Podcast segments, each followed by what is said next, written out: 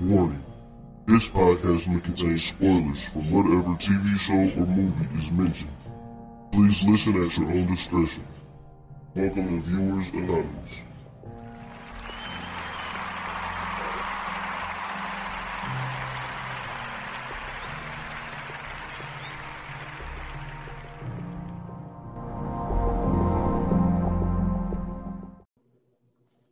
What's going on? I'm Scooch Bronson. And I'm S. Foster. That's right, man. And you listening to the Viewers Anonymous podcast, man. Welcome back. What's going on with you, bro? Man, shit, man. I, I was just uh I was just watching um finally got the chance to watch that Greyhound. Well, I'm not finished with it. I got like 15 minutes left. Um, but we had a set time so I can get back to that shit, man. I mean, it's cool, man. You know, I wanted to give it a watch because it got um, you know, Tom Hanks in it. And Mhm. uh, but it gives me a vibe of have you ever seen Crimson Tide? Mm-mm. Denzel Washington, Gene Hackman. Like it gives me No, I, I know Gene Hackman is in it, but I don't remember watching it. It's a, it's like an older movie though, ain't it? yeah, yeah, yeah. It's like in Yeah. the 90s. 90s. Yeah. I mean, it was it was a good it was a good joint, man. Uh, it gives me a little bit of those type of vibes only because it's uh you know out in the ocean. Like it's not really like everything is on the ship, but in their case, they was in the submarine, and like Mhm. it was more like because in that movie, Denzel Washington and Gene Hackman, like they was pretty much going at it like they was neck to neck pretty much the whole Yeah. film. So it's a, it's different kind of films that just give you that vibe because it's ship type shit. You know what I mean? It's not really nowhere else. Mhm. So it's just giving me that type of vibes, man. But I will say this though, like I know we got actor. I don't even know if we said it on this podcast. That we said that we was gonna do like a, a actor slash either director type of uh, appreciation. I don't, I don't. Yeah, I don't think we announced it yet. Yeah, like that's uh one thing that we're gonna uh well it's the next month now, so we're gonna do it at some point of, of this Yeah. month. We got an actor in mind, but Tom Hanks is an actor we're gonna have to do, man, at some point. Oh, that's facts. That's facts. Cause that's a he. He has a um. Man, he has a wide, wide range of, of roles that he's played, man, and like he can, he can kind of do it all. Yeah, man, he's he's he's definitely one, man. He Tom Hanks, man, he he really a, a whole full legend. Like, Oh yeah, one hundred percent. yeah, he he is a legend out here, man. But um, but yeah, man, that's all I was up to, man. I was just uh watching that Greyhound, man. What you what you been up to, man? Man, uh, I went to uh, Cincinnati this weekend to go kick it with uh, my little cousins. And we watched um, the Ohio State football game. You know what I'm saying? Went to go talk some trash and enjoy ourselves this weekend. And um, that's pretty much about it, man. Listen to some of their new music that they had coming out and all that stuff. So, you know what I'm saying? It was a pretty chill weekend, man. Oh, that's what's up, man. Yeah, I've been seeing, I've been uh, you know, because I followed them as well, man, and I was uh watching the video. I, I was looking for you, man. I didn't see you in the clip video that they had put up because I know you Oh, said nah, you- I, ain't, I ain't gonna be in no videos no time soon. I'm just in one of the songs. I oh, got okay. a uh, song that's coming out. I, I probably gonna be in no videos, man. I, I don't know about that one. hey, it's gonna be hard to find you anyway, because all y'all look alike. I ain't, I ain't even gonna Yeah, hold that 100. percent It was uh, uh it's funny that you said that though, because um when we went to we went to Hooters last night, and uh when I was at we was at Hooters, we was talking this shit, and the lady had seen us. She seen me and uh, my my little cousin that looked just like me. So uh she kept staring at us, and she was like, um, hmm. So you know what I'm saying? She seen it, and she kept looking and looking. So I had got up and went to the bathroom, and she came back and asked my little cousin, "Was I his dad?" so yeah, she thought I was his dad. Well, because you know what I'm saying, when we first came in, you, you couldn't you can't see our faces, but she you, you know what I'm saying, they could tell I was the oldest one because it was me, my little sister, and them two. So they could tell I was the oldest one out of the group, and um, we got to sitting down and everything. And so she was, you know, she was talking and everything, and she was like, um, she looked for me. She was like, yeah. She started talking to me. She was like, yeah. I asked him if you was his dad, and I was laughing. I was like, yeah, that's my son. I'm like, yeah, that's my son. I'm like, you know what I'm saying? That's my oldest boy. So, you know what I'm saying? We had a good little time, man. But it was funny because she kept looking like, man, these motherfuckers look just like. But I was like, nah, that's my little cousin. So anytime motherfuckers see us, though, they say that exact thing. Like, boy, these motherfuckers look dead on each other. That is too funny, boy. I, I was I was expecting twin shit or something, but dad, yo, I know he that one. Yeah, he be, you know what I'm saying? We don't we don't do shit but grill each other all day, so I got him on that one. That is too funny, boy. Too funny. but we got was, a good one this week, man. We got a real good one, bro. Oh yeah, yes sir, man. Yes sir, man. We we doing our first comedy. Um, mm-hmm.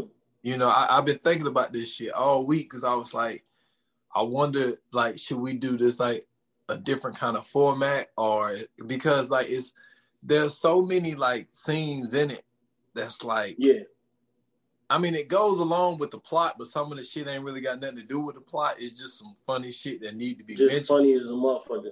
And see, the the one thing about the one thing about comedies is is like the plot really don't fucking matter. Like none of the story really matters. None of that shit matters. Like if it's not funny, like well, that's it. That, to me, that's all that matters in the comedy. Is it funny, or is it not funny? Like I don't care about the storyline. I don't care about the plot. I don't care about how well the actor did. None of that. If it's funny or not is all that matters to me. That's my only criteria for comedy. Yeah, it's true, but it actually got a plot, man. It actually got a mm-hmm. reason of why, of what, like it has a what, why, when type of thing. Like you know, like back in English class, they'll ask you the the why, what, and when. Like it got all of it in it, so it has actually yeah. a lot to go along with it. And like it is so mm-hmm. funny even the way like it started, because it's like you got this whole different assumption of like who this dude is. You just see Chris Tucker going down, you know what I'm saying, the interstate in a fucking Mercedes. So you like, oh shit. And then like he does the shit that all fucking people do. Like this mm-hmm. motherfucker ad libbing the song. like yeah. like singing the song, but he ad libbing that shit at the same time. And it's like you do that to like shit that you love because it's like 100 percent bro love the song so much you make it your own and you be adding your own type of shit in, you know, whether it's in the car, in the shower, like and this and it just reminds me of me at work. Cause how crazy times when I be jamming at work in my truck and my doors be open. And I know people yeah. be looking, dude, he's having too much fun while he working, yo. So so this motherfucker, man, he he uh rolls up on this guy, is his uh his ticket scalping guy. Mm-hmm. And, and then it's like, so then we uh Roland, that's what his name was. He pulls up on Roland and he yeah. this motherfucker said, he said, I got Lakers tickets, Dodger tickets, and Phantom of the Opera. this motherfucker said, Pamela. you know, black people don't want to see that shit. And that was so funny. And then he goes on, and then you could tell, like I could tell from even the first time that I saw it, because he was like, he told Roland, he was like, man, I'm gonna stop fucking with you, man. And he was like, you owe me. He's like, you owe me, Franklin, man. I don't know you shit. And I, I could right there, I was like, I can tell what type of person he's gonna be. I was like, you can tell he's gonna be a guy. He asks people for a lot of favors, and he has mm-hmm. over in the process. Straight scam artist. Yes, I could tell from right there when he said you. Owe, he was like, "You owe me, Franklin." Like, man, I don't know shit, and I was like, I can tell he's a fucking scammer right there from that point. One hundred percent, bro. Man, listen, the this motherfucker man was so goddamn funny in this movie. The the the scene that you talking about, like just driving down the street and ad libbing these goddamn words and singing these songs and doing all this shit that he was doing, bro. Like to me, I feel like that whole scene was ad lib like the, the whole car scene, just riding down the street singing, because he does that like in damn near every movie during in that in like that little time span he had the movie. Like he yeah. does that a lot. Like especially with music, like that shit is hilarious as fuck. I wonder if he picked the songs. It wouldn't surprise me if he did, I, I, because see, this is another thing that I noticed, and see, that's why I love about going back and watching movies because you watch it when mm-hmm. you don't pay attention to some shit. He's mm-hmm. an producer of Money Talk. We haven't even said it. We talking about Money Talks. Oh yeah, yeah, yeah. We are talking about. So we, uh, man, goodness gracious, Money Talks, man. but uh, so we talking about Money Talk to 1997 film. Um, yep. Chris Tucker uh, I mean everybody, uh, Charlie Sheen, but um, but to get back to it, he's an executive producer, and I didn't know that. I didn't know that. I didn't know and, that either. It, it's like when he was when he left Roland and he was getting in the car, like during the credits, you see executive producer Chris uh, Chris Tucker, and I was like, oh wow. I, I have seen that movie like 50 times, and I never looked at the credits. You know, they be playing while the movie's playing, and he's an executive producer. Mm-hmm. So I can guarantee you, like, it wouldn't surprise me if he picked the songs. And also, a lot of the things that are being said, I think a lot of that shit had to be ad lib. And it's oh, crazy they would give him because well, you got it. No, go ahead. Go ahead. No, I was just no, gonna go say he been in a few films, you know, like Dead Presidents and stuff like that. But like his big yeah. break, we was talking about this the other week. Yeah. Friday, see, Friday came out in five. So mm-hmm. if you think about it, they had to film this movie in 90. and to come off of Friday and give him not only an executive producer uh, spot, but to give him that freedom that he had, because it seemed like a lot of that stuff was just really just him. Like I, I think that it was one of them type situations where they were like, all right, this is like what's going on in this scene. Uh-huh.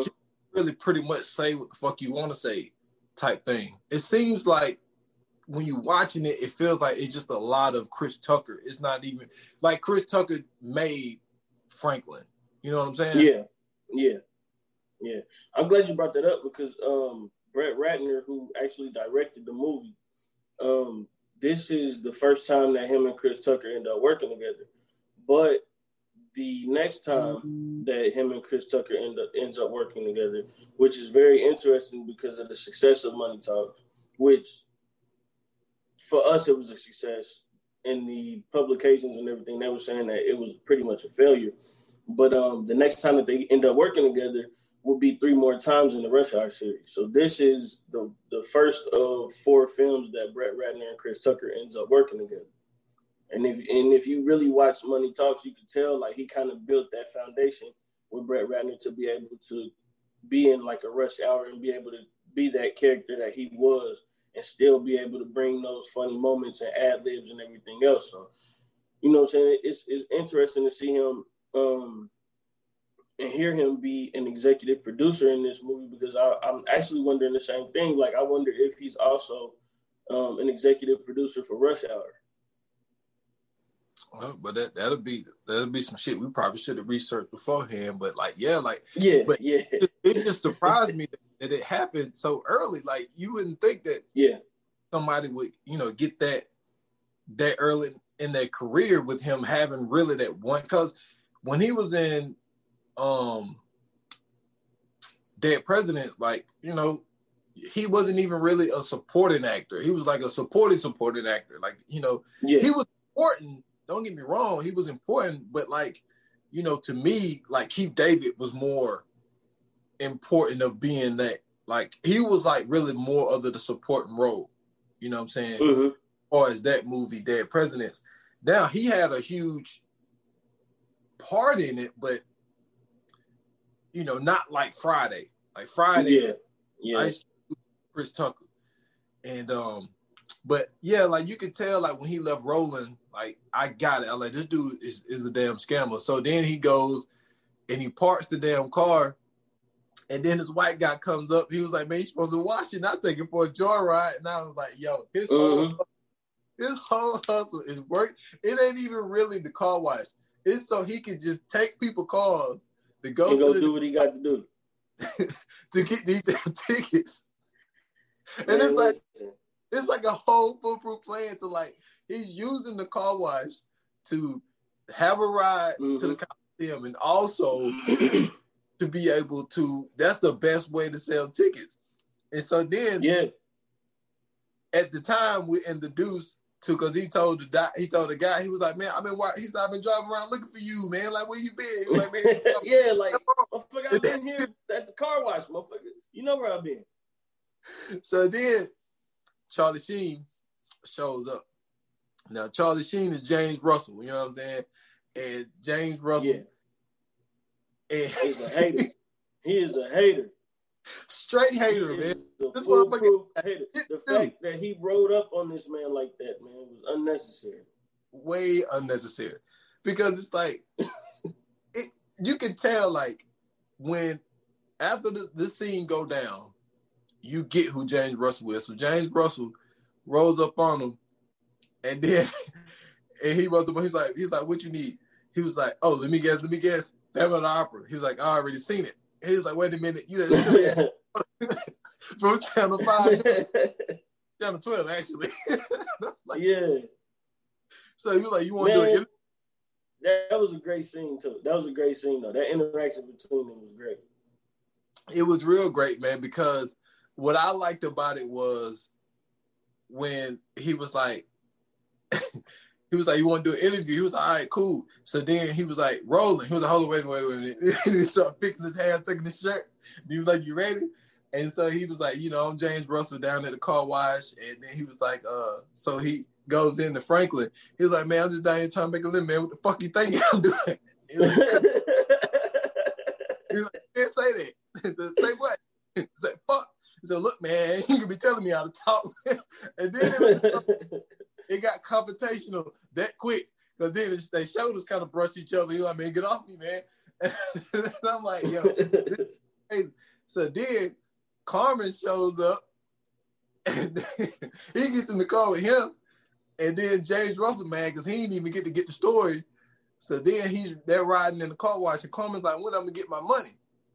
And so and he was like, man, I'm gonna pay you. And he was like, when they was getting ready to get done with the car wash, and he told him he was gonna kill him. He was like, wait, you know, with you being mad at each other, he was like, can I get a hug? He's like, what about a kiss? hey man, that motherfucker is crazy, bro. Man, a straight but the, I, the the good the the funny part to me about this shit is when the goddamn interaction between him and Charlie Sheen happened and after all that bullshit that he just went through in the car with this motherfucker getting threatened to fucking die and everything else, you go back and start fucking with Charlie Sheen, and now this motherfucker get the police called on him. Over some fucking tickets, dude. and that's, tickets. Tickets. And then that's when I realized, like, he, okay, so he's a news reporter searching because he wants to be big time. So you can tell mm-hmm. all time. And it's like, okay, so you really went down to a car wash to arrest mm-hmm. a ticket scalper. so you can tell, like really snitching, man, snitching. So it's like you can tell, like, okay, this dude' career is to be a reporter, but obviously he hasn't had a big story. So he's just like, all right, well, I know this dude who's fucking people over on damn tickets. So it's like I'm gonna get this dude arrested, and it, and it's like what it is. James Russell is searching for TV time. Yeah. So it, it seems like his bosses are like, hey, look, you need to give us something concrete that we could put on TV. And he thought that this could give them some concrete shit to put on there. But once he showed it to his boss, his boss like, the fuck is this? Like, right. This ain't nothing. And the greatest part is after he got when he um when they showed him in the cell. And this is the thing, man. I don't know why guys. Oh, this this was Dude. the funniest scene in the movie, bro man ego, man. Man ego. You you you take it. Because this shit is so, funny. They sitting in the cell, right? Now, it's only two motherfuckers in the cell to begin with. It's Faizon Love, big ass, black ass Faizon Love. And big word. Little, yeah, little skinny, tiny ass Chris Tucker. Now, Chris Tucker is such a goddamn scam artist and a con man that the whole time he making up all kind of stories about what the fuck he in there for. He making up every story in the goddamn book, talking about they took me down, man. I had it, I had it all on me, man. I had everything. It was 70 cops around me, man. Just a whole bunch of bullshit. He said, what he say? He said, then, you know what I'm saying? I, I, they was trying to get me, but I was like, nah. And he said, this motherfucker just came up and grabbed me. He was like, he grabbed you? He said, yeah, man, he just grabbed me. He said, how he grabbed you? He said, did he grab you like this? Like he grabbed his arm, and then he say, or did he grab me like this? And then he wrapped his arms around him. And he was like, nah, man, it wasn't like that. He was like, come on, man, don't touch me. It wasn't like that. But he's still talking. So he was like, hold on, man. You, you mean to tell me they did what? So the whole time he telling this story, this nigga Faizon Love is undressing and touching all over Chris Tucker. he don't even realize that this man is about to violate him. so, so as he telling the story, he finally realized what the fuck going on. And the first thing he says, "Hey, guard, come on, man, Come get me out here, man." hey, somebody come get me, somebody help me. Man, that is the funniest scene in this goddamn movie, bro. That shit, that shit is too funny, man. Cause and then he making up shit talking about all my girls screaming like Franklin. And he was like, yeah. and, then funny because Faizon said under his breath, yeah, they be like that. and then when he grabbed him, when he grabbed him, he was like, hey, what you doing? He said, where your shirt at? and it was just so funny because the grin on Faizon Love face was so funny because you couldn't even see his smile. You could just see his damn cheeks. Man, just Man. sick, bro. Just sick, bro. It was hilarious. So then, now, I think that this is when the plot starts. I think all of that shit was just. I mean, like it. It started really with James Russell going down there fucking with him because if James Russell would have left him alone, you know what I'm saying, all mm-hmm. this other wouldn't have happened. So then mm-hmm. they going to transport him, which is kind of crazy because everybody got on jumpsuits, but he still got on his wife beater and damn blue jeans. So and I don't understand yeah. why they're trying to transport him so quickly, but hey, it is what it is. So they tie him up to this fucking uh what was he? Uh I think he was French. Um Yeah, it was it was a French criminal. Yeah, French criminal dude. So mm-hmm. they um Villard or uh, Valier, Villiard or something like that. Yeah, and he always called him Frenchy. So I'm gonna call him Frenchy. Yeah. So so he time up to him, and so they get on the bus. He's like, man, come on to the back. And this motherfucker threw his ass down. his facial expression when he threw him in. He's like, sit down, shut up. He's like, man, what the fuck wrong with you? He's like, man, he know where I'm from. He's like, man, you better come on to the back. And then he tried to get up again. He slammed him down. He's like, okay, where did we get off the bus? he said, where did we get off the bus? Frail ass talking all that bullshit, man. Talking all that bullshit. So these motherfuckers are rolling down. They rolling down the bus, and this motherfucker starts singing fucking Michael Jackson. uh, uh, uh. Hey, boy, he kills Michael Jackson, but like yeah. he was on this shit. So then, while they're on the damn bus, this motherfucker. Well, before I get to that, this motherfucker said, "Will y'all hurry up, please?" He was like, "Man, I'm ready to go to jail." He's like, "All my cousins in there." He said, "That's where all my friends is." So yeah, then, he's supposed to be supposed to be hyping himself up to get there. Yeah, yeah. So then we see all of these damn black Suburbans. They setting up shop. They going over this bridge. So then the black Suburbans block off the bridge on the one side, and then they show the other side. And then they blocked it off. So they riding down. You like, oh shit, it's about to be a prison break. So then, yeah, we the one cop.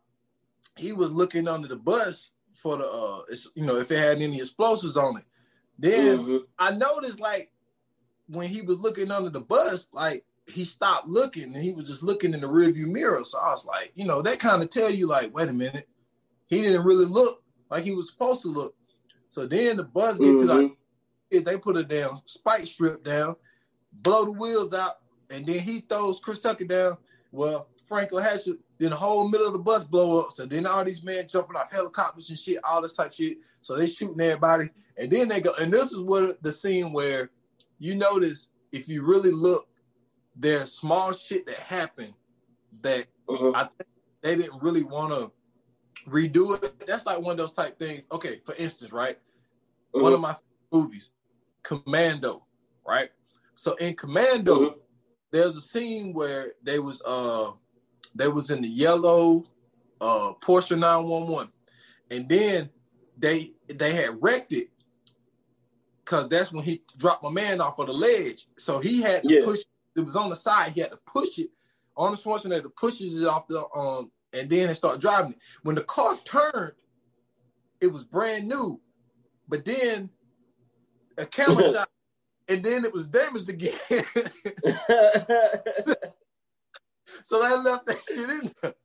Yeah. You don't notice that shit unless you're somebody stupid like me. Like, cause I was like, man, when the car turned, it was brand new, and then it, you know, blacked again, and then it was uh, damaged again.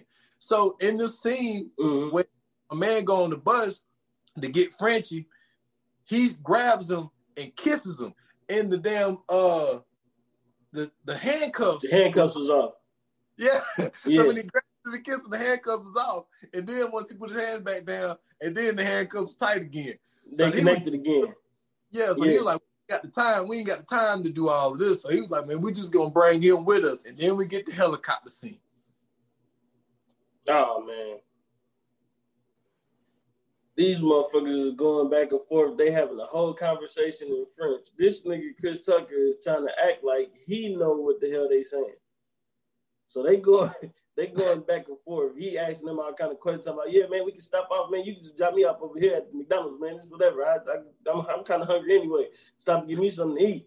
He's like, man, I'm glad we got up out of there, man. We made it, man. We did it. We did it, man. Yeah, we, did it. That shit is the yeah, that shit was funny as hell. We did it, man. We did it. Yeah, we did it. I'm like, man, y'all ain't do shit. You, you, you didn't even know nothing about this, bro. So once that shit happened, man, they get to talking continuing the conversation. They actually planning everything that's going that's supposed to be going on in the you know saying in the future. And then he get to ask them about the diamonds. And then once he get to ask them about the diamonds, you know what I'm saying, get his information. I think his uh the dude's name was Dude Duvnay or De DeVray or something like that. I forgot the dude's name. It, it started with a D though, I know that. But he kept talking to him, and then once that happened, he was about to uh he was about to say something, and then they realized that Franklin is still in the goddamn uh they still they realized he's still in the goddamn helicopter. So once they did it, they was like, well shit, we gotta kill him and then we could just get away. This nigga Franklin realized instantly, like, oh, I'm about to die. This nigga instantly jumped the fuck out the goddamn helicopter. no, no, no. Oh, look, you can't skip this part. You can't skip this part. So this motherfucker so they were sitting there saying, and see, what they was talking in French, but some of the stuff in French words is still American words. Yeah. So he was able to pick out Jaguar, uh, the Auto Expo, and diamonds, and twenty yeah. million dollars or some shit like that. So they thinking he can't really understand what they're saying. So then my man picks up the axe. he was like, he was like, "Don't move." Like, "Baby, baby, doo doo." that shit was stupid, man. Hey, he shot that shit out. He was like, "Man, what the hell wrong with you?" He was like, "Man, trying to cut a brother hand off." He was like, "Man, you need to stop loving somebody." That's when they was explaining they was gonna kill his ass. So then when yeah. they reached do something, he pushed him down and he jumped in the water. So then this motherfucker, he gets out the water. And so then it goes to, to James Russell and then that's when James Russell gets fucking fired because he got mad at dude because he didn't like his damn, you know, video of getting Franklin arrested or whatever. Yeah. So I'm saying, yo, you fired. So then it goes back to Franklin, and Franklin is uh, at this diner. And then what are the odds? Fucking police walks into the damn diner. This damn dumb clown knocks over his damn shit make a damn seen him. So they probably wouldn't even seen him if he didn't yeah. knock over the damn bowl. So then they show his ass on the news, and then the shootout happens, and so then he runs from the cops, and then that's when he comes up with the plan because he escaped the cops by jumping on the back of a bus. So he gets on yep. the back of the bus, and then he jumps down. He sees a, a billboard on the back of the bus of James Russell. So he thinks in his head, well, he's the one who got me in this shit. Like I wouldn't mm-hmm. even go through what I'm going through if it weren't for him. So he calls James Russell ass and he was like, yo, meet me up at the docks. So he come to the docks with a damn gun. This motherfucker pushes his ass in the water. And he was like, he was like, it's cold. He's like, yeah, I know. He's like, I was in this motherfucker earlier. Yeah, so he, yeah. So he's like, look, man, I need to clear, you need, you need to help me clear my name. And he was like, because I didn't do that. So James Russell come up with the idea of, now this is what kills me. It's like, this is the, what reporters would do to get a story.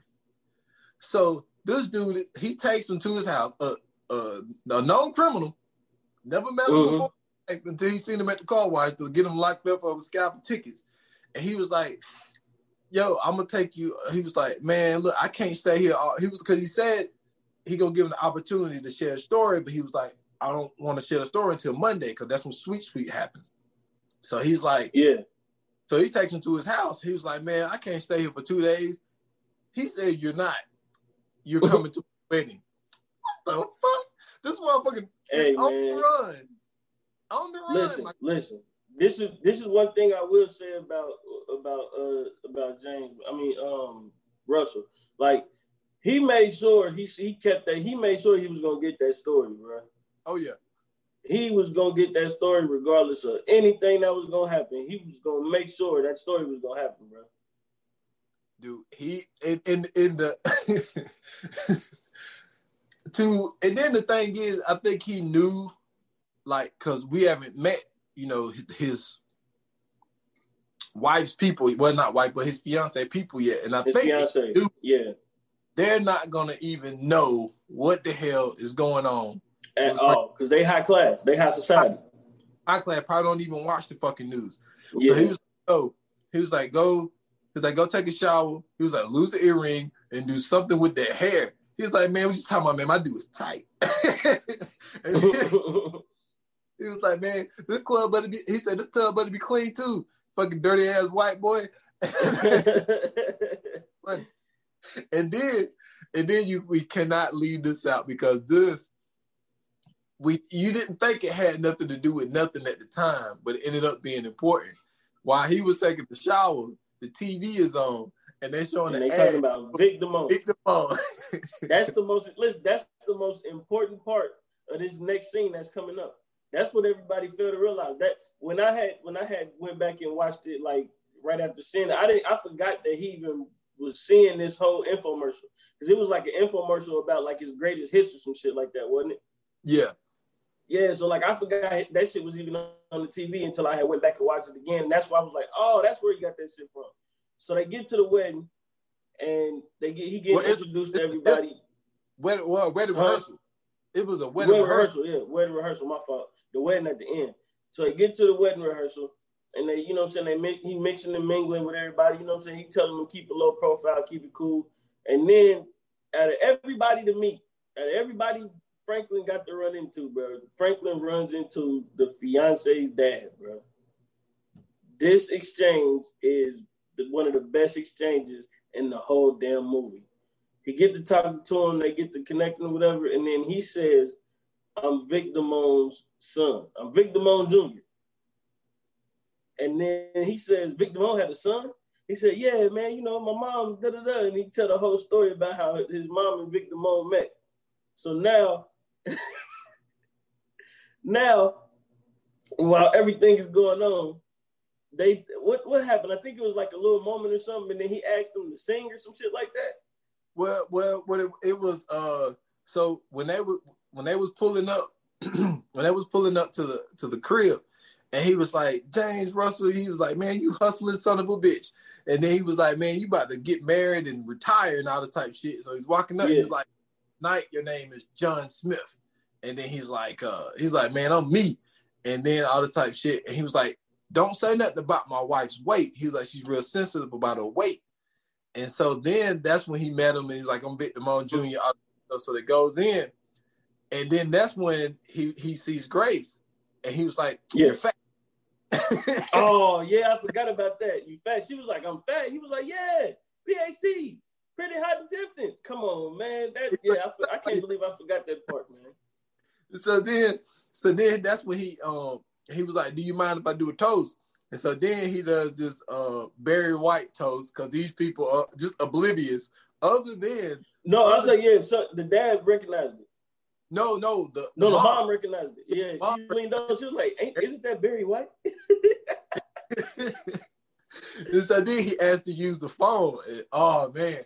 So then he, this motherfucker calls his girl, and his girl is oh pop, man, and like he called. Paula, fucking yelling and shit. Don't even realize It- he's feeling everything. This motherfucker picked up a stapler. Mm, mm, mm. What shit is that? This motherfucker stealing cigars and a stapler. And then he walks out. And then he was like, eh, um, my, my man say, you know, is there a problem?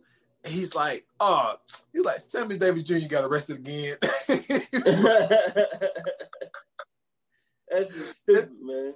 and then he was like, I gotta go. And then, dude, one of my favorite scenes, one of my favorite scenes is when they when he was leaving, and and James Russell's like, man, where you going? He's like, you going to your partner, aren't you? He's like, look, man, I'm going to my girl. She's pregnant and she need me. And then uh, he was trying to walk off, and then he seen those cop calls because the cops was tapping her phone. So Mhm. then riding up the street, And so then he goes back and he's like, man, what we say about that sweet, sweet again? So James Russell's driving the net. That's like one of my favorite scenes is when they was driving to his girlfriend's house. And mm-hmm. he was like, uh, so then they're finally getting into that conversation that they needed to have before they even went to the damn wedding rehearsal. And so he's yeah. like, they're talking to each other. And then he was calling him like, like they was getting into it about. He was like, man, he was like, man, he was like, man, I done figured your white ass out he was like, man, you he'll you'll do anything for a story, no matter who you step on to get it and all that type shit. He was like, you need to get your priorities straight. And then this motherfucker said, my priorities. He's like, I'm for murder. he, said, he said, I would slap you. He was like, man. he said, I would slap you because he said they call me Snapple Pop, and I will pop your ass in the mouth. hey, you know what though? This, the one thing about this movie, bro, like that that I enjoyed, man, was the fact that it it brought two different senses of humor to this whole shit, right? Like you got the naturally funny guy in Chris Tucker, who's really supposed to be the, the main character, the, the one that's supposed to really be funny. But then, like in a way, you got Charlie Sheen, who plays like this weird comic relief type dude, even though it's not comic relief, but it's like he plays like the second hand man so well, and it's like he brings this witty humor to it. It's like he's not naturally mm-hmm. funny, but in a sarcastic, like great timing kind of way. Like he has his moments in this movie to where it's like he did a, a damn good job at really being serious, but at the same time being able to dominate in them funny moments. Oh yeah, yeah. And then his timing, and then like he had these weird moments, but like um he was like this nerd. It's like if he knew something yeah. about became this nerd because he did it earlier when when he took the handcuffs off of Franklin when he told him to take a shower. He was like, mm-hmm. "Man, how do that?" He was like, "Oh, well, I did a I did a story on um on uh, escape artists." So yeah. when they pull up to Franklin's girl house, and so they get into an argument, and then she starts talking about how you know he asked her about the baby because she was pregnant, all this type shit. So then this motherfucker said, I did a story on prenatal prenatal nature and all this shit. And so he goes into the stupid shit. Yeah. So then police they come, they knocking on the door. And and then this scene, like when they was running on the building the building, mm-hmm. and the one cop just busting at him. And then the other cop yeah was like, look, why are you shooting at everybody? And the and then the one cop was like, man, he wanted for you know killing cops and all this type shit. And I noticed even before you get to the end, it's like, well, why is he so lax? Because like the old dude, the old cop, was kind of like, why are you shooting at everybody? You know, like it seems like he yeah. didn't want him to die. You know what I'm saying? And so then right. you figure out during the film why this dude was so lax on killing Franklin Hatchett. And so yeah, but like to get back to Charlie Sheen, like even in that little moment, like it might have been small, but it's just like he would have these moments where it's like it's like these nerd scenes that he would have, and he had it a couple of times because he does it again mm-hmm. a little bit later. So then when they left there, that's when Franklin tried. He told uh, James Russell to drive him to the Red Camel. He was like, when when they was in a helicopter, yeah. he saw a stamp on um his name was I think it was uh du- Duploy. That's what the dude name was. That was uh Frenchie's yeah, right hand man. So they try to go up to uh, the door of the red camel. this motherfucker said, James Russell said, let me handle it. That shit was a no-go. So, so my man opened up the little peephole he was like, hey, he's like James Russell from the on 12 Channel News. He was like, I'm here to do reports on nightclubs. He was like, oh, you're the investigative reporter. He was like, yes. Said, get the fuck out of here. and he slammed And then, and then that old white boy shit, this motherfucker said, he said, I'm gonna do a report on this place and shut this place down forever. That shit is stupid, man. And he was like, man, fuck that, man. He was like, I'm gonna bring the red camel to us. He's like, how are you gonna do that? And he was like, give me a quarter. And then this motherfucker flipped to the page. Like, man, will you give me a quarter? So then this motherfucker give him a quarter. He calls the red camel and say he's Mike from Michigan and there's a bomb in the building and all this type of shit. And I don't know why yeah. freaking out. He said, hang up the damn phone, and he's out there like, man, fuck. and all the type shit. So then he does a bomb threat, and then all these people start running out. And so they then they follow the boy, and then this motherfucker walks into into a damn ambush, and then they run into a damn um, convenience store, and then that's when the damn camera catch him and James Russell on damn mm-hmm. down both of these motherfuckers wanted for their murder. Right. so what what was funny, what was funny about happened after that, that's when Franklin and Russell went back to Grace's house. And then they're having Brett, well, James is having down, You no, know, he's talking to his wife and she he's trying to tell her. And that's the crazy part. He's telling her, Oh, babe, this is really important. And she's like, More important than our wedding? And it's like this motherfucker yeah. damn naive to the fact of you can't tell your fiance you got some big mm. important mm. shit happening and y'all getting married in a couple of days. Like, what kind you of just had the re- you just had the wedding rehearsal. Just and then you left that early. Mm.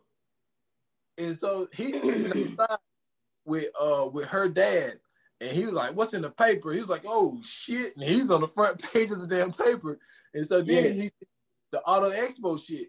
So he asked my man, like, "Hey, what you get the uh, the newlyweds?" He's like, "Oh, I already got it." So he shows them. Uh, he shows Franklin the the his and hers watches. He was like, yeah. "No, but what funny before he showed him that watch. He showed him his room. He was like, man, he was like, your house. He was like, hey, loan me a million dollars. No, I'm just playing. He that shit was funny as fuck. So he shows him the watches, and he was like, he was like, they're tight and all. He was like, that's some Ike Turner shit. But he was like, I know what they want. He was like, uh, they want this uh this racer car or whatever, this European car. Mm-hmm. Like, where I'm gonna get that in two days. I was like, I know a place. So then this motherfucker take this dude down to the auto expo, sitting there looking at all these cars. And know what was funny? It was it was real small, real small. But like when they sat down, he saw the the air dude sitting there, and he mm-hmm. was man, thing going like how the fuck you know this motherfucker on the 11 chain? I was like, man, I just thought it was so funny because that shit was racist, dude. It was racist as fuck. Yeah.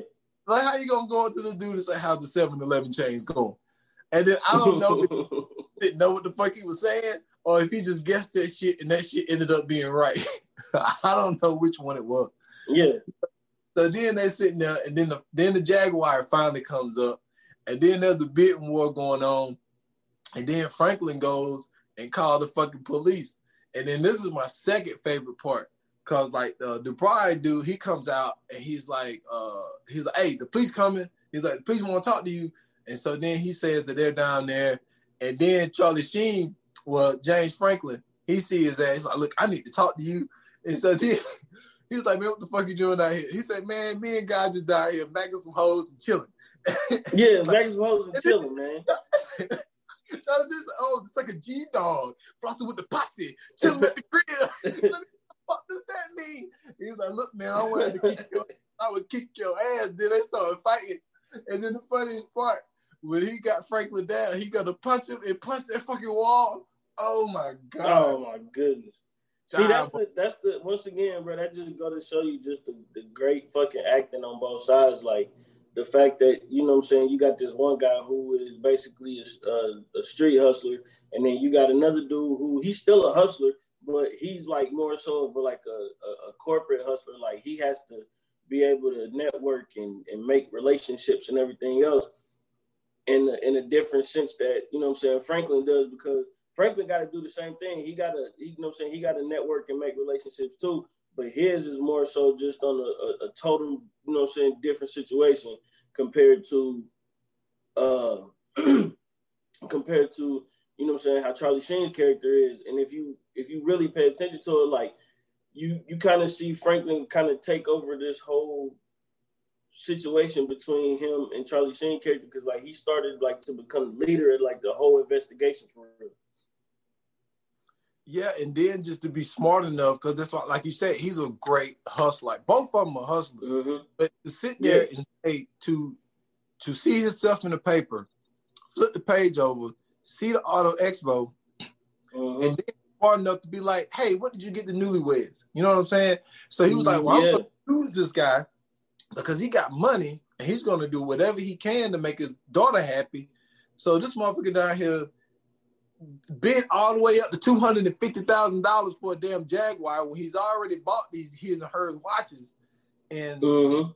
so then, like just that, you know. So then he goes down. He goes down to where the Jaguar is. He goes look under the dash to try to find it because he heard them say that in the uh, helicopter. And then Dubois come out. He starts shooting at him. So then they have a car chase. So then he finally leaves, and then he finally get a chance to look up under the dash. And um, well, while that was going on, Frenchie now grabbed uh James Russell in the fucking bathroom because he was cleaning up his face. Frankly, fucked his whole shit up. So he grabs him. It's like I'm gonna use him as bait to get the diamonds back because he was like, if he got the Jaguar, then we know that they're gonna contact each other. And he was like, I give you him, you give me my diamonds back. So he finds the diamonds and then he meets up. Uh, James Russell, not James Russell, but Franklin Hatchett meets meets up with uh with Paula, and um, so then they end up um. It was so funny because he was sitting there talking to her, and then he's saying that we could take these diamonds and you know live our life and all that type shit. So then he calls Yeah. his mama. Well, his mama calls him. and He was like, "Look, yo, this the fuck is the deal?" And she was like, "Franklin, what are you talking about?" Like, "Mama, mama, mama." like, "Mama, I He's like, I didn't know it was you. I didn't know it was you. and all this type of shit.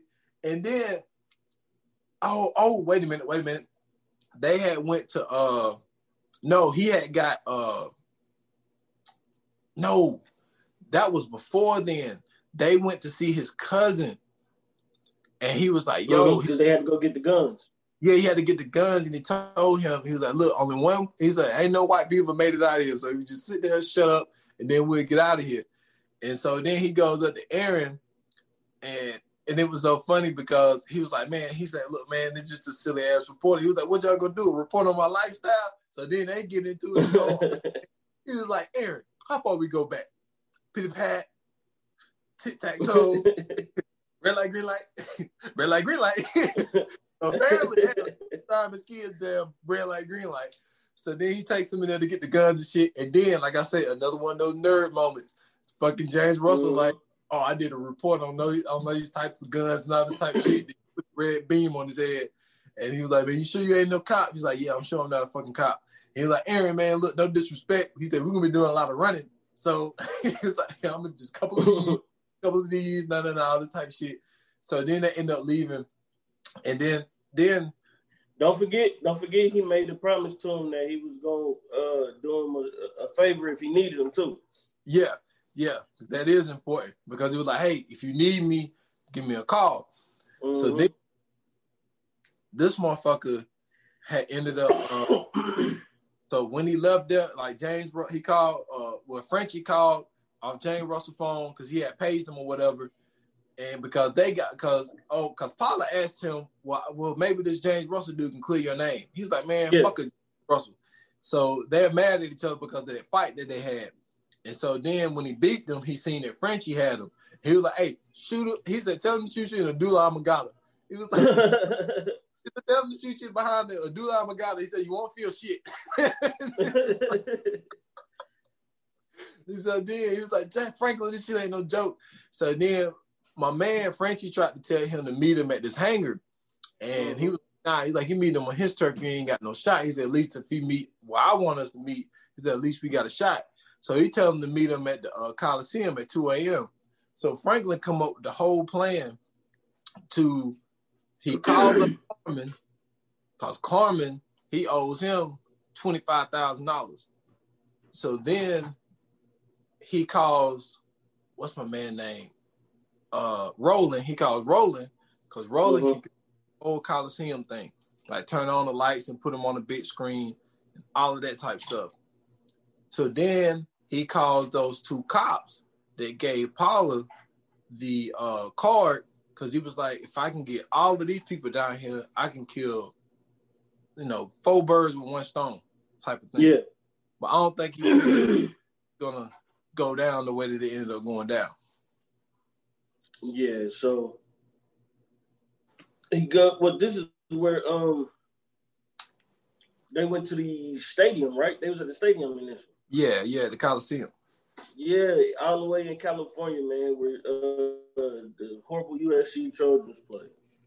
So they in there, they they you know I'm saying, negotiating everything. Now this was the cool setup. I forgot that Aaron was was there with Franklin. I forgot all about that. You don't well, see him, you don't see him in there, but he definitely is in there. Yeah, because he called him, but he didn't answer the phone. Yeah, he was already there. What? what yeah, so, could have been what that was. But but this thing though, could he have already been there? Because remember, the cops showed up early.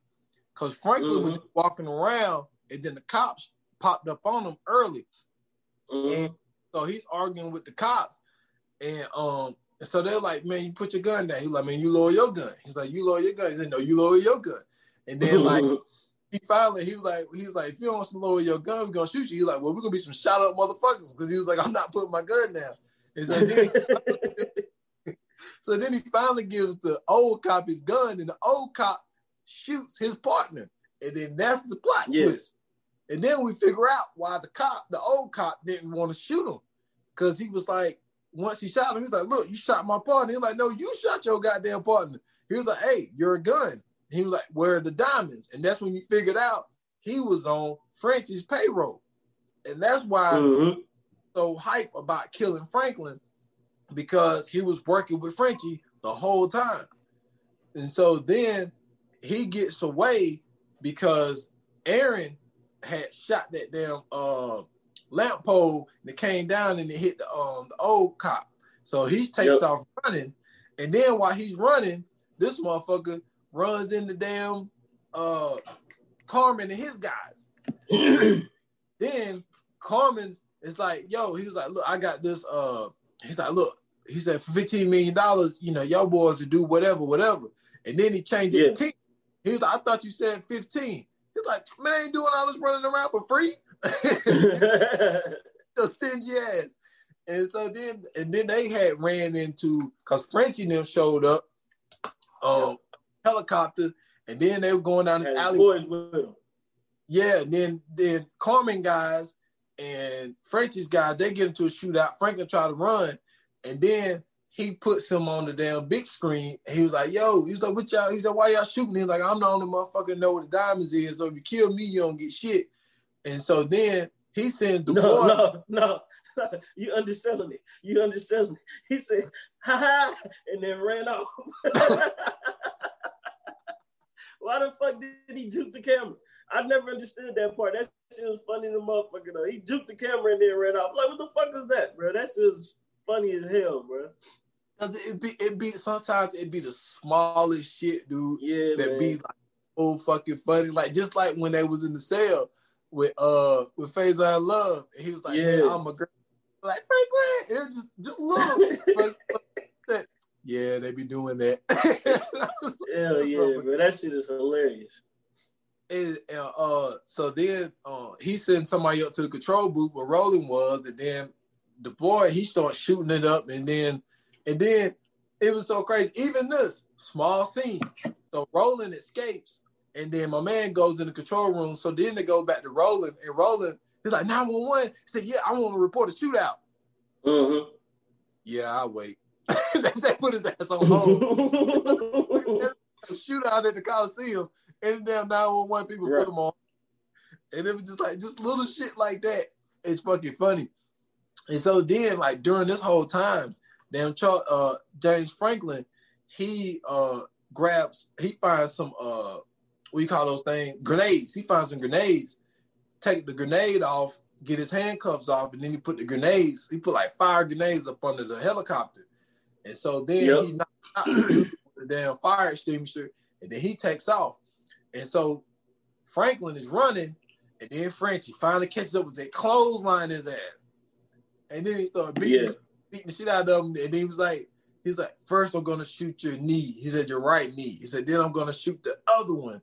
And he was like, "You got that, homie?" And then he looked up and was like, "He called me homie." And so then James Russell come, knocked his ass. Then they start beating his ass. They start double teaming his ass. Don't you ever call me your goddamn homie Frenchie? I thought I was gonna die while listening to that shit. And so then like him and Franklin run up, and then Franklin's like, yo, he's like, fuck that shit, man. I ain't gonna die over these diamonds. And so then this motherfucker, he he show he gets the diamonds, and then um he was like, yo, he was like, he said, I give I give up, man. He's like, I was just bullshitting. And so then he throws the diamond, diamonds go fucking everywhere. And everywhere. so then the police comes and then Frenchie tries to escape, and then he's like, he's like, fuck, man, he's gonna get away. And then he shows him all the pins from the grenades, and he was like, he ain't gonna get too far. And so then they fucking, uh, oh man, how can I skip this part? When he left the fucking, when Guy left the, uh, the, uh, the uh, Auto Expo, that's when mm-hmm. they find, because James what Grace was brushing her teeth, and then she's watching the news, mm-hmm. and she see her husband on the news while he fucking murder with uh, with Franklin Hatchett, and then he's yep. like, and then he's like, he's like, so he's like, so who is Vic Damone Jr.? It ain't no fucking Vic Damone Jr. ain't no fucking Vic Damone Jr. And but he was hot, but and uh, and she was like, no, and all this type shit.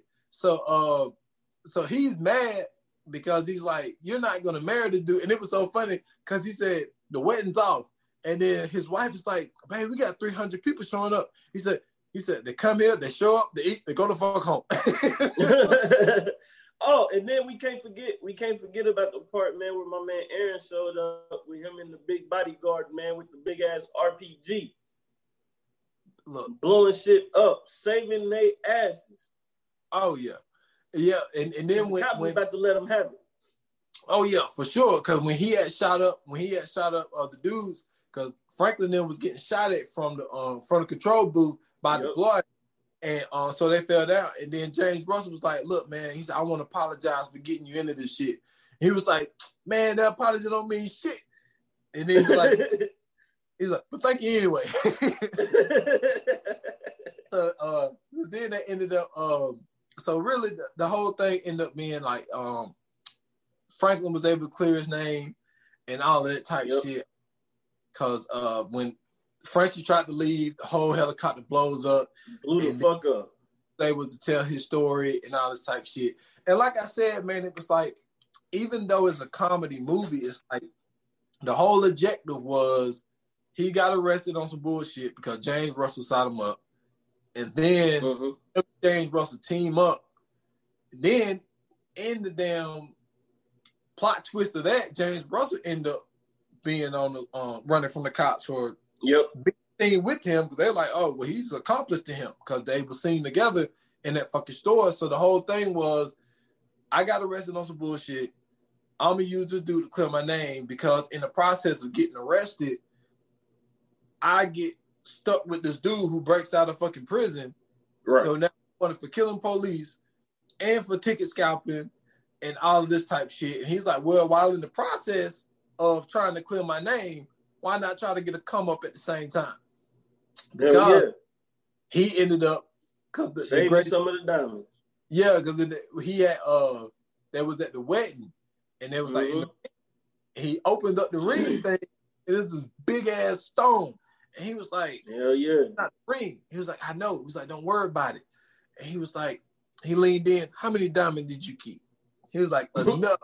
he was like, Man. And he showed him that big ass earring. He said, No, he said, he said, Can we do this? He was like, Man, this is sacred. he mm-hmm. was like, God ain't gonna matter. He's like, like, God don't care. All this time. So the motherfucker said, God forgive me. And he was like, He will. They get married.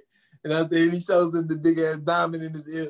So it was mm-hmm. like to sit there and to have this plan to to clear your name, but it's like, yeah, I'm gonna clear my name, but I'm gonna get a come up in the process too. So oh, facts. Once again, it just go to show you how good of a hustler he was. And then James Russell, he wasn't able to save it to Monday, but still he got his big story. You know what I'm saying? He got his big mm-hmm. team. So he went through all this shit. He risked messing up his relationship with his in-laws, losing his fucking fiance, all yep. of this shit, get wanted for murder, all for a fucking story. Almost getting killed. Yeah, almost getting killed just for a fucking story. Like that is crazy, dude. Reporters, yeah. and I bet you there are some fucking reporters, real life reporters like that. I guarantee it. Hell yeah.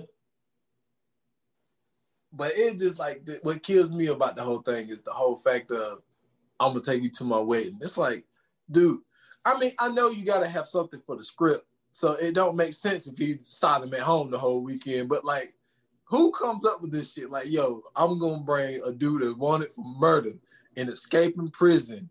I'm gonna bring you to my fucking wedding. I'm gonna bring you around the people that I'm about to damn marry I'm about to marry my my fiance, and I'm gonna bring you around her people and all these uppity ass rich people. I'm gonna bring you here. And then it's so funny because I forgot the whole part of when he said, "Hey, pick something in the um." He said, "Pick something in the closet that fits." And he was like, "Hurry up, and we late." And then he comes out. He was like, "You had to pick that suit, huh?" And he was like, he said, "Uh." He said, "I look." He said, "I look good, right?" He was like, "Yeah, that's my favorite fucking suit." He was like, don't be mad at me because I look better than you in your own shit. So I should be Ebony Man of the month. He's like, he said, that's me. So he said, you wouldn't know nothing about that goofy ass white boy. He was like, fuck up. he said, he said, you fuck up the suit, we got a problem. He looked at him and said, fuck the suit, we already got a problem. And then looked yeah. at each other and then looked away. That shit was funny as fuck. Dude, that was so many just funny parts that we didn't even mention in this fucking movie. Yeah. But like like I said, I think that I I do think what you said is true. Long as it's funny, you don't really never care about the plot. But mm-hmm. what I think that's what to our eyes anyway, what makes this movie great was yeah. The fact of it had a plot and it was able to give you these memorable moments within the plot of the story. And I think that's what separates this movie from just being a funny movie. Yeah, I mean it's you. You also got to remember too, man. It's it's not just the the plot, man. It's the acting as well. Like like I said, for them for them two to be playing kind of the same character, but in a in a way from two different backgrounds. I mean, they really were the same character. They they was two hustlers. They was two dudes just really trying to make it and, and find a way to get what they thought was, you know I'm saying, deserved to them and then for them to, you know what I'm saying, be on opposite sides of the track at the beginning of the movie and then realize that, you know I'm saying, they had a lot of commonality. And then at the end, you know what I'm saying, you see them damn near best friends, you know I'm saying, uh, Franklin's the best man at James uh, Wedding. So you, you know what I'm saying, you really see just how, you know what I'm saying, how, how similar they were throughout this whole movie. Because they just did whatever it is that was needed of them to make sure that they get what they got. This is true. This is true. Uh, I think that says a lot about James Russell. I get into that when we get to the Fire Flames, but um, but yeah, like you're right, man. Like the actors, I mean, even like we didn't even mention Grace was played by Heather uh, Lockhart. Like she was Heather like, Locklear, yeah. Locklear, she was like smoking the, hot chick of the '90s.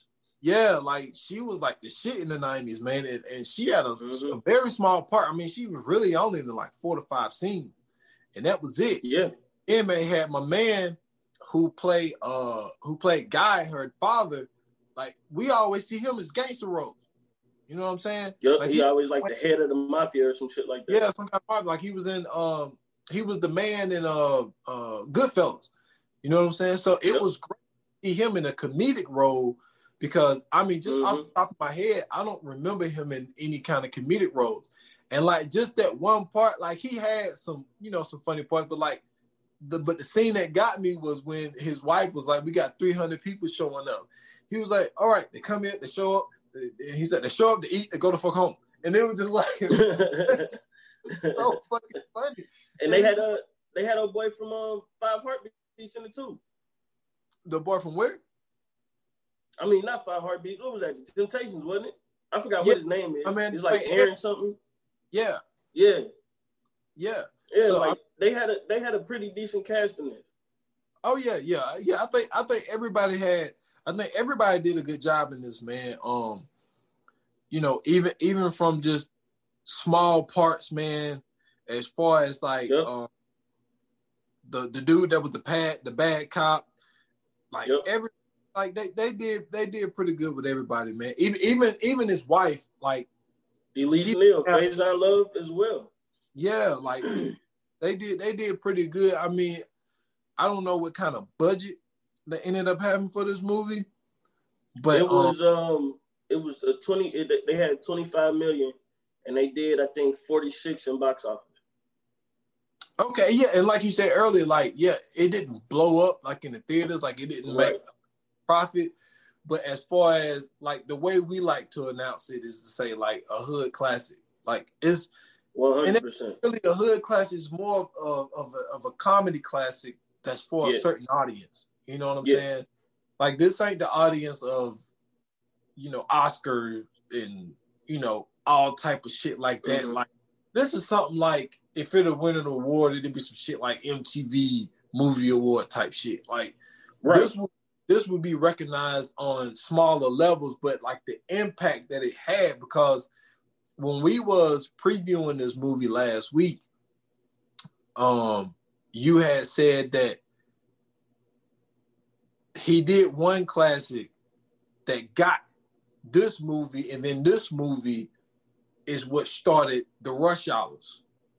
So, because mm-hmm. I think that what this movie did was it showed that yo, this dude can be the main guy in the movie in a comedy movie mm-hmm. and start a franchise like Rush Hour. Now I don't think that Rush Hour was initially was gonna turn into what it turned into. I think that the way that it blew up, because I don't think that they thought that him and Jackie Chan was gonna kill it to the point where they were gonna end up making four rush hours.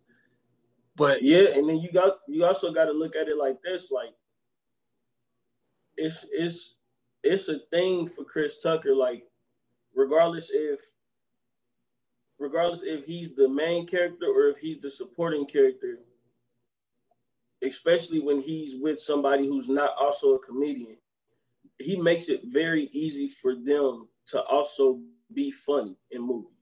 If you look at like him and Ice Cube, Ice Cube is not a comedian. Ice Cube is a rapper. So for this to be his first leading role, you know what I'm saying? Like he's been in movies before, but for this to be his first leading role, you know what I'm saying? Like major leading role.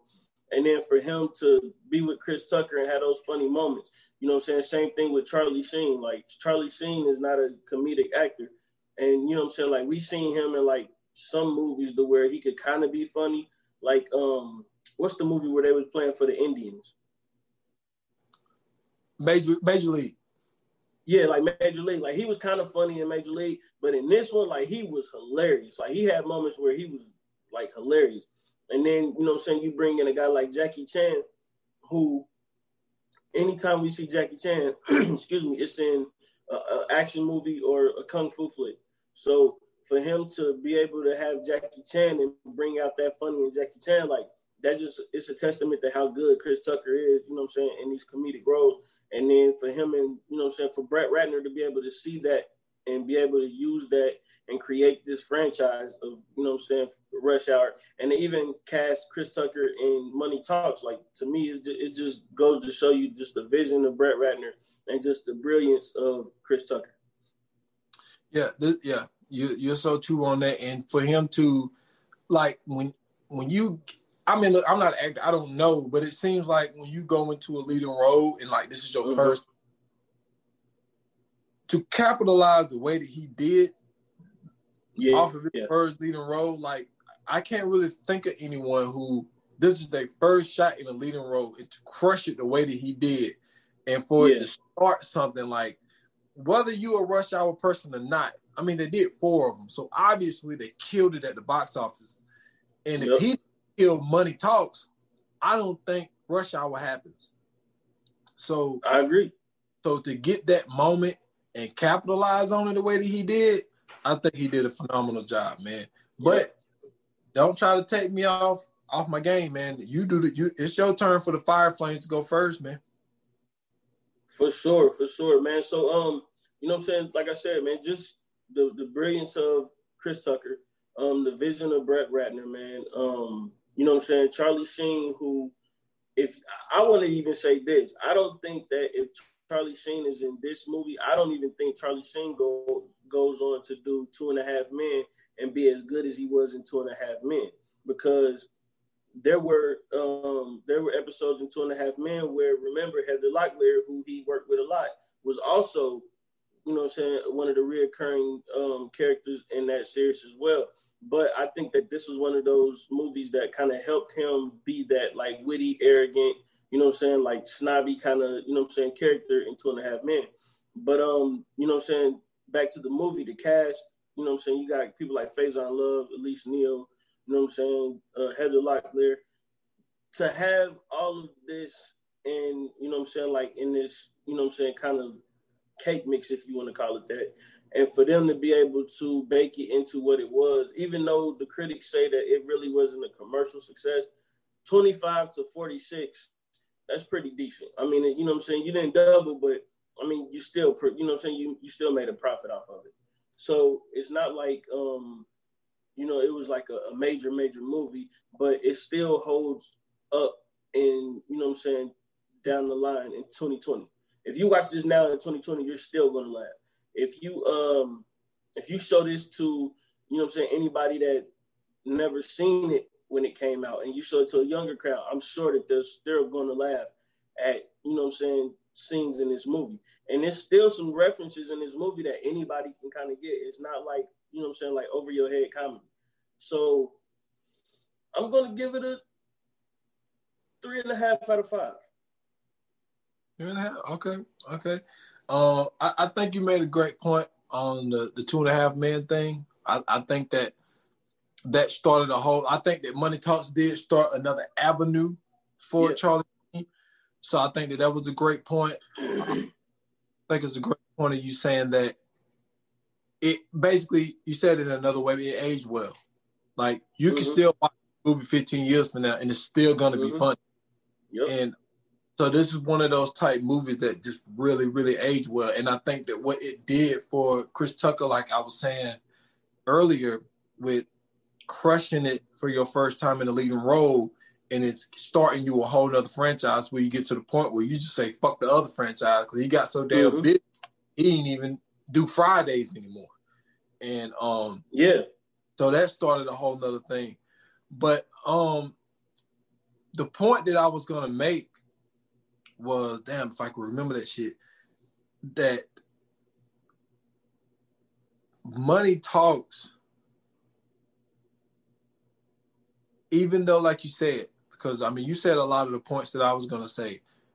It doesn't have the commercial success, like it doesn't. It, Like you uh-huh. said, they didn't even double their money, but at the end of the day, what it did for the actors that are in it, it changed that trajectory too.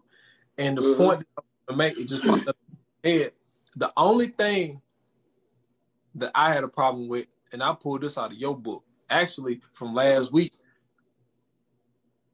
James Russell ain't got no friends, no family. Like yeah, yeah, this dude, yeah, yeah. I didn't even think about it. He's the best man when you just met him four days ago. Like, you know what I mean? And it's like, well, damn, dude, yeah. you ain't friends, you ain't you ain't got no family come to the wedding. Like, we didn't know much about James Russell. All we knew is that he was a reporter that was probably on his way to get fired. He's he's stretching for stories, so that's why he gets this uh this ticket scalper arrested on some dumb shit. So it's like yeah. all we know about him is that he want to be in the big leagues and he want to prove to his in-laws that he could do this job and he's not just using her for her money. So it mm-hmm. seems he's trying to be a better reporter, really to prove something to her parents. And it's like, but it's like that's all we know about him. So right. that my criticism because it's like we don't know anything about his background, and he don't have anybody with him. So it's like he he formed this relationship with a dude that he got signed up because it's like he don't have anybody else. You know, mm-hmm. that would be my only criticism is that they didn't really give us a backstory on him, and that he didn't really have anybody to rely on or anything like that. But I'm gonna give it, man, like my grading scale on this is to be more of the comedic relief that you get from it and it aging as well as it did. I'm gonna give it a four, man. Uh, nice. we, we, ain't too far. We ain't too far from each other, but I'm gonna give it a four. And like my biggest criticism is the fact of like James Russell ain't got no friends, and it's like because like throughout the movie, Franklin is the one that's taking him out the place. He took him to see, uh, he took him to see, uh, damn, what was his cousin name? Aaron. You know what I'm saying? Yep. He had um the ticket scalper dude, you know, yep. on this call. Like it, it just got to a point where, and then he was able to call Carmen, and then just a small part that um that I just want to mention about Carmen, like when um when he called, when Franklin called his uh his girl when he was at um the wedding rehearsal, and she was like, "What mm-hmm. about this Carmen dude that called here and said he owe him twenty five thousand dollars?" He was like, "I do not owe him no twenty five thousand dollars." He said, "I owe him twenty five hundred dollars." He said, "No interest, baby. lying, baby. He lying." but just little small shit like that. But yeah. like it just it just like there's so many funny parts in this movie, so many rewatchable parts in this movie. So that's why I'm giving it a four, and I'm really only knocking the fact of we don't really know shit about James Russell except the fact mm-hmm. that he's just a not good reporter and he wants to be a good reporter for his wife and to impress his wife's family because he I guess he don't want to be seen as that guy just you know marrying her for her riches. So I'm gonna give it. That's what's up, man. That's what's up. So um, yeah, man. Um, uh, we spoke about it a little bit earlier. You know, I'm saying in the, in the, beginning of the pod, man, and uh, we talked about how you know, I'm saying we're we're gonna start taking a different avenue on some of these episodes, and we're gonna start showing some appreciation to um, you know, I'm saying Hollywood's you know, I'm saying directors and actors, um, possibly even I was kind of thinking maybe you know, I'm saying some of the franchises um, that are so beloved by people, you know, I'm saying um, today. So this next episode that we got coming out, um, and I, I think it's gonna be uh, I think it's gonna be one of the ones where people are going to be doing a lot of reminiscing. Dude, whole listen, a whole legend, a, whole, a lot of reminiscing, a whole legend. Like like he's he's the guy that that oh man, like he to me changed film forever. Like, yeah, I that I remember seeing somebody put um like a poll up, and they was like they had him and a couple other actors, and it was like one gotta go in all of they um they work, and it was just like, oh yeah, this yeah. is definitely the person I'm not taking away. Like like this guy, like one hundred percent like, dude, you you take him out of history. Like, we don't get ah. See, I can't say it, man, because I want them to know who it is. Yeah, well, let me put it like this: it's a lot of iconic roles. It's a lot of iconic roles. Then, not even that. Like, don't forget, like he was a fucking sex symbol at one point in time. Yes, and like uh, literally. If I say this, well, I can't say this because there there are a lot of dudes that could fit in this category as far as like like we always say, I, I don't care about the Oscars. You know what I'm saying? Mm-hmm. Oscars, none of that shit mean nothing to me. And right. you know what I'm saying? Like this dude only has one Oscar. Well, no, he has two, but he has he got, one. He got two. One of them was supporting. Supporting, yeah. And that's still that's a lot of people. That's a lot of people mm-hmm. because like Leo awards are, are so fucking bullshit, dude. Yeah. It's, like, it's politics, man. It's politics. Yeah. And and I don't see why this dude was, you know, one of the guys that got caught up in this, but like he he he is like simply like a great like so many iconic roles he plays so many iconic people mm-hmm. and he only has one i want now nah, people probably still don't know he only has one movie where he done a sequel because he don't like doing sequels. That's true. And, I just thought about that. That is true. And that's recent. Yeah, very recent. And for him to do that and he he's just a, a, smart guy, man. Um, he yeah. he directed some stuff. Um, he, he I think he ended up getting some big award for the one movie that he had directed. What he I know it's two that come to mind, and the first one he did is one of my favorite movies, um, mm-hmm. which we, will get more into it next week. So, um, next episode is gonna be it's gonna dude, uh, you're gonna have to like put up a finger or something, tell me to shut the hell up because like it's so much damn shit that I can. Oh no, I'm with you because listen, this is this is how you, you said it you said it earlier, but this is how impactful he is. Without him, the Marvel universe may not even be the same. Just think about that. And he has nothing to do with the Marvel universe. But without him, the Marvel universe just may not be the same. But it, it took me a second. I got it now. I got you it. Feel now. me? I got it. Listen, yeah. that's how. Yeah. That's just another testament to how great he is. Not even that. Not even that dude got lineage in this joint, and the lineage is is doing their thing too. So next episode, man, y'all stay tuned, man. Listen, I'm telling you, we we got one, man. We we got one for the ages. This one is is well deserved, and and it should, you know, I'm saying this should be something that if you are um, a film podcast, if you are a television podcast, you should definitely think about doing some appreciation episodes especially for actors, producers, you know I'm saying, franchises, television shows, whatever. I think that we got to start giving these guys their and women as well, but we got to start giving these people in this industry their flowers because they do a lot of um, they do a lot for the not just the, the the country, not just for the people who watch them, but for the people you know saying who come after them, and especially the one that we we gonna do this next episode. He is. Uh, he's that guy. Yes, God sir. damn, man, he's just that guy. I mean, I don't, I don't know how else to put it. He's, he's the man. Yes, sir, man. And, and and speaking of appreciation, man, like you know, people please go out support the Stolen Time podcast. The last episode I did is called Appreciation, and mm-hmm. I was mainly showing appreciation to who I feel is, I mean, male or female, one of the best rappers in the game, and like I, I I did a segment on Rapsody, man. She finally got a award. It's crazy for her to be rapping. Yes, congratulations to Rapsody, man. Because listen, for for her to get lyricist of the year, that's that's volumes. Yes, at the BET Awards. In the in the yeah in the at the BET Awards, but not at the BET Hip Hop Awards. But not only that, this was a mixed category. This wasn't this wasn't like all females or all males. No, this was a mixed category.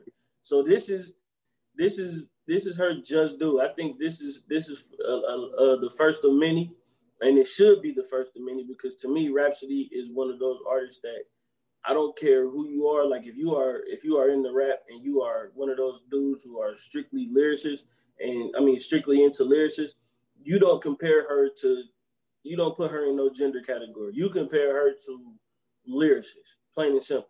She's that good. Yeah. She's just that good. That good. So yeah, I did an episode on that, man. Um, I did a segment on her. So go check out the Stolen Time podcast, man. Um, you can get the links and everything from the Stolen Time podcast page. Also the Stolen mm-hmm. Time pod on Instagram, S. Foster 8 on Instagram and Twitter. Uh, also, go check out the 28 minutes or less. Um, so coming out tomorrow morning. Um, you know what I'm saying? It, that was one of my rant episodes. So uh, stay stay tuned to 28 minutes or less. Me and you got some stuff cooked up for a future episode for 28 minutes or less that we're gonna do. So uh, yep. be on that. And um, shit, I think that's yeah, that's all. That's all I got to plug, man. That's what's up, bro. Um, you guys can find me at Schools Bronson on Twitter.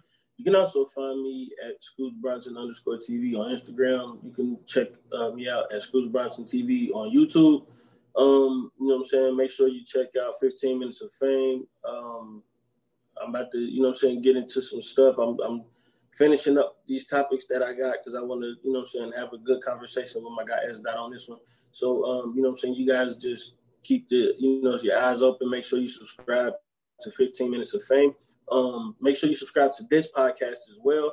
and um, I had some issues going on. I I got everything settled. So this week, man, Thursday night, get ready. Isolated Society will be right back up. Spreaker.com slash isolated society, man.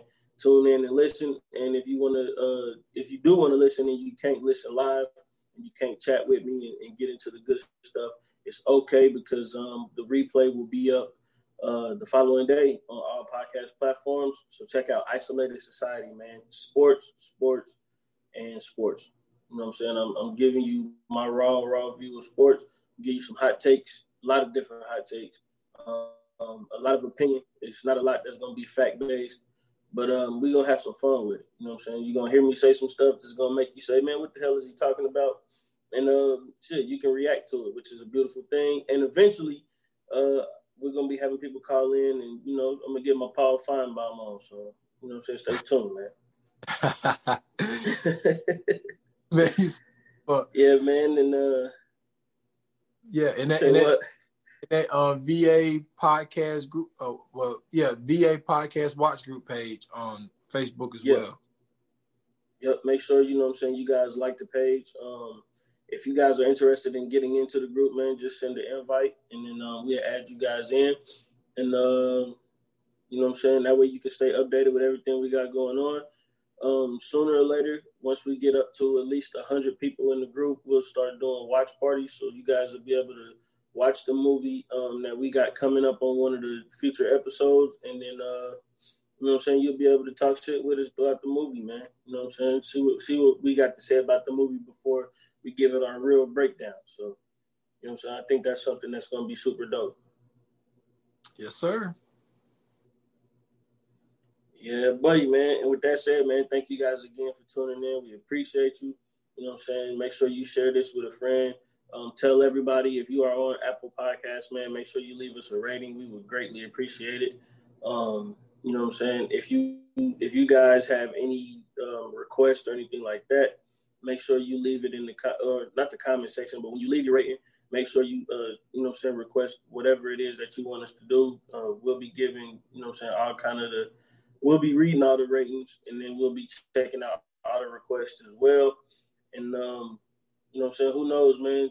Your movie might pop up very soon. So, you know I'm saying? Make sure you show some love. We'll be showing you guys that love in return. And um, like they say in Hollywood, man, it's a wrap. Good.